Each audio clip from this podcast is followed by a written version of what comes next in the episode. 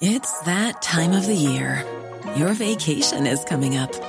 You can already hear the beach waves, feel the warm breeze, relax, and think about work. You really, really want it all to work out while you're away. Monday.com gives you and the team that peace of mind. When all work is on one platform and everyone's in sync, things just flow wherever you are. Tap the banner to go to Monday.com. When you make decisions for your company, you look for the no brainers. If you have a lot of mailing to do, stamps.com is the ultimate no brainer. Use the stamps.com mobile app to mail everything you need to keep your business running with up to 89% off USPS and UPS. Make the same no brainer decision as over 1 million other businesses with stamps.com. Use code PROGRAM for a special offer. That's stamps.com code PROGRAM. Good afternoon to you, Jane. Good afternoon, Patricia. And you are very welcome. Now, a couple of festive questions in for you, including our first this morning for, from Paula, who has a beautiful Christmas tree in her sitting room. One of her dogs, she's got three dogs, one of them keeps cocking his leg against the Christmas tree. Why would he be doing that? Fully house trained. Oh, interesting. This this little boy is probably trying to mark his territory with this new invader to his house. I think um, this could be really challenging at this time of year, and it's something we hear quite often. It is not the easiest thing to break the habit of because once they've peed on it, once their scent is there, and they'll come back and pee on it again. Normally, I would say if they pee inside in the house, the best thing to do is use a pet safe cleaner to remove any traces of the urine and ammonia smell so that the, the dog, let's say, doesn't have a, a memory of marking his territory there and kind of marking that as his new toilet. Um, but that's a little bit more difficult when you're dealing with a Christmas tree. I'd be recommend just cleaning the area as best you can. Try and clean up as much of the smell as you can, and then try and restrict access to the tree itself. Um, either with, let's say, just keeping your dog out of the room if that's possible, or maybe just putting something in the way a little bit.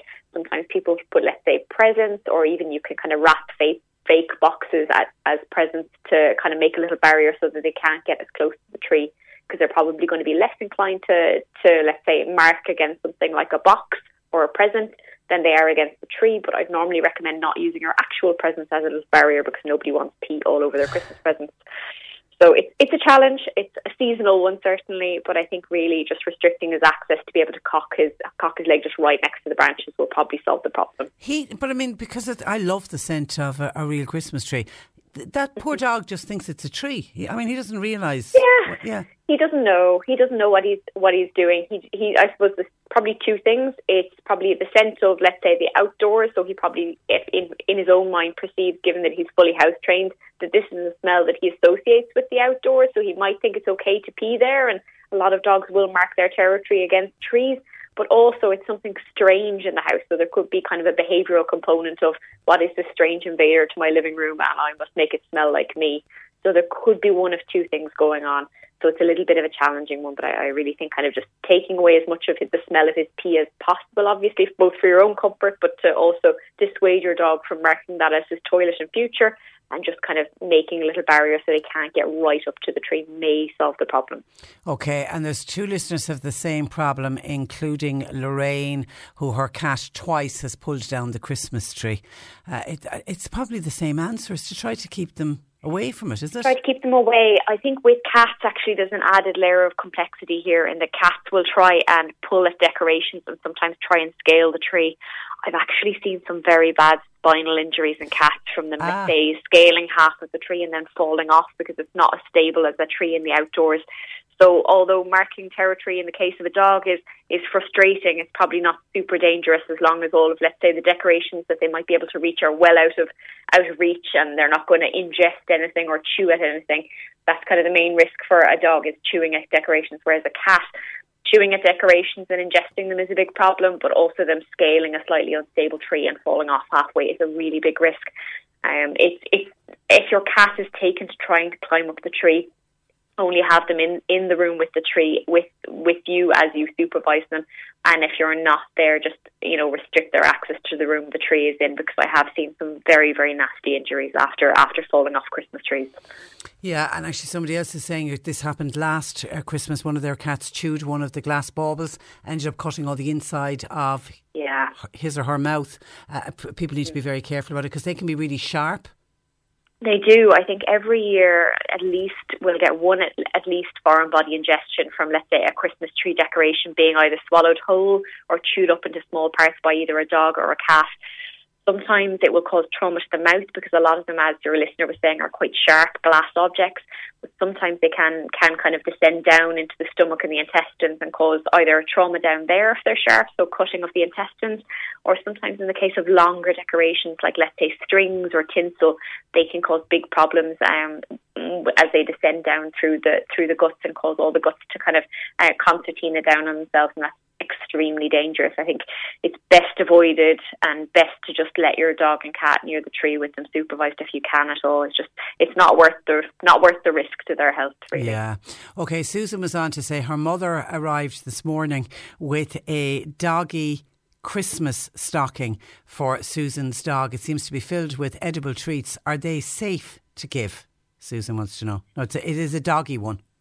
It is a doggy one. I would assume if it's commercially available doggy Christmas stocking that there probably won't be any overt toxins in there. I think just cast your eye down the ingredients on the back. I would imagine that it is probably various let's say different types of treats. Things that I would just be a little bit cautious of are things like rawhide. Um, I certainly, as a as a veterinary community, we're erring away from advising rawhide chews in dogs because it can actually get caught in the mouth and the teeth and cause big problems. Um, so certainly, I would maybe avoid those if you can as an extra precautionary measure. Um, but just cast your eye down to the ingredients. Um, if everything kind of looks quite normal, quite meaty, then you're probably okay. One thing to be aware of is a lot of the time, and um, these stockings will contain what what sound like chocolate drops for dogs the important thing here is they should be made of an ingredient called carob. Um, and that is a safe chocolate alternative for dogs because, as we know, chocolate can be extremely toxic to both dogs and cats and can be fatal in some cases if enough it's ingested. So that's that's one possibility that you might notice that there's chocolate drops in the stocking. Just make sure they're not actually chocolate, that they are carob, which is a safe alternative. And that's why the tins of biscuits and the tins of roses and heroes and celebrations, be very careful about leaving them under the Christmas tree once they're opened. Absolutely. Any, and I think the thing is, at Christmas we're all a little bit more relaxed. It's very easy to walk away from some chocolates or some mince pies on a table, and chocolate has a thing in it called theobromine, which is highly poisonous to dogs. And we know that a lot of the Christmas treats, like mince pies, pudding, Christmas cake, they have raisins and sultanas in them, and they can cause kidney failure in dogs and cats. So they're very dangerous, also. So just be be a little bit mindful. If you have any little people in the house, just make sure that they're aware they shouldn't leave anything near where the dog or cat can reach it as well, um, and just try and keep everything up and away from away from sniffing noses as much as you can. If your dog or cat does ingest any of these things like chocolate or raisins or sultanas, the best thing to do is just acknowledge that it's happened and call your vet. You know, it can happen to any of us. It's nothing to be embarrassed about. Speak to your vet. They'll be able to give you guidance and see, well, does your dog or cat need to be seen um, to receive any treatment? But the important thing here is time is of the essence. We have a little window after pets have eaten chocolate or eaten anything else nasty where we can actually help them quite a lot by decontaminating the stomach, so getting them to vomit. But that's something that should only be done by a vet if it's suitable.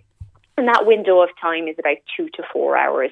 So, you know, it's really important as soon as you know they've eaten anything that they shouldn't have, call the vet and get some advice.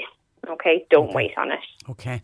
And Karen, who describes herself as new to dog ownership, is really enjoying her new life with her little Jack Russell. But she said in the recent cold spell, she had, when she was out for a walk, she noticed that he was shivering when he came back. What is uh, Jane's view on coats for dogs in cold weather? Do they need them? I think in a lot of cases, no, they most likely don't need them, but there are a few exceptions to that particularly older dogs or very young dogs, sometimes they're not able to cope with the cold as well as a healthy adult, as it were. So coats may be justified in that case. some dogs may just be particularly light skinned or not have a lot of body fat or hair covering. Prime examples of this would be things like greyhounds. My own little greyhound at home, as soon as the autumn hits, the coats have to go on because she just sits there looking sad and shivery otherwise. Whippets, um, lurchers, things like that. There'd be other candidates for wearing a coat just because they're very lean in body mass and they have very light skin sometimes if your dog has had a recent haircut and they go from being very, very fluffy and well insulated to not so fluffy anymore, and I know lots of people like to get their dogs groomed just before Christmas, they may be noticing a change in temperature. So keeping an eye just for the signs of feeling a little bit chilly when you're out and about will be, I suppose, being extra quiet, quite reserved, or even overt shivering is really important to notice. And you know, I think as long as you keep a close eye on the temperature of the, the dog in the coat, so I wouldn't hesitate to put a dog in a coat for a walk. But once they're back inside, you need to be very careful that they don't overheat. Because whereas we can easily just go, oh, I'm hot, and take a jacket off, our dog finds it very, very difficult to communicate that they're very warm. And let's say panting will be kind of the, the latter stages of feeling overheated. So really, we need to just make sure that once they're back in the house, if they're normally in the house without a jacket on, we take that jacket off for them once they're back inside so they're nice and comfortable. Okay, and a final one. Has Jane any tips to stop a dog from jumping up on us? Now, I know it's excitement, but it isn't very pleasant, especially this week with wet paws. Mm, can be a really difficult one. I'm, I'm afraid there's no quick fix. This is a little bit of a longer training game. I think two things you can do.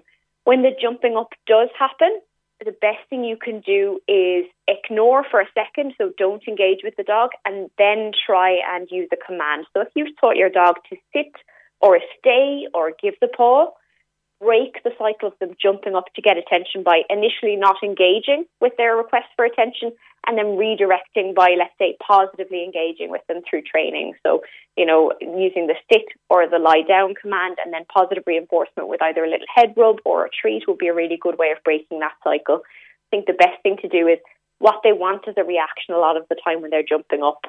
So try not to, let's say, use a raised voice or anything like that because to them, although it may be a negative response, they're still being engaged with, so it will perpetuate the behaviour. But this is one that you're going to have to work on a little bit longer term. I don't know if it's a very young dog or, or what, but uh, patience. Mm. Okay, that's where we leave it. Listen, Jane, thank you for that. Thanks for all your contribution throughout the year and have a terrific Christmas. Yes, have a wonderful Christmas. And we'll talk to you in 2022. Thank, thank, thanks a million. Bye bye. That is Jane Pickett, the Islandwood Veterinary Hospital in Newmarket, part of the Millstreet uh, Veterinary Group. Hey, it's Danny Pellegrino from Everything Iconic.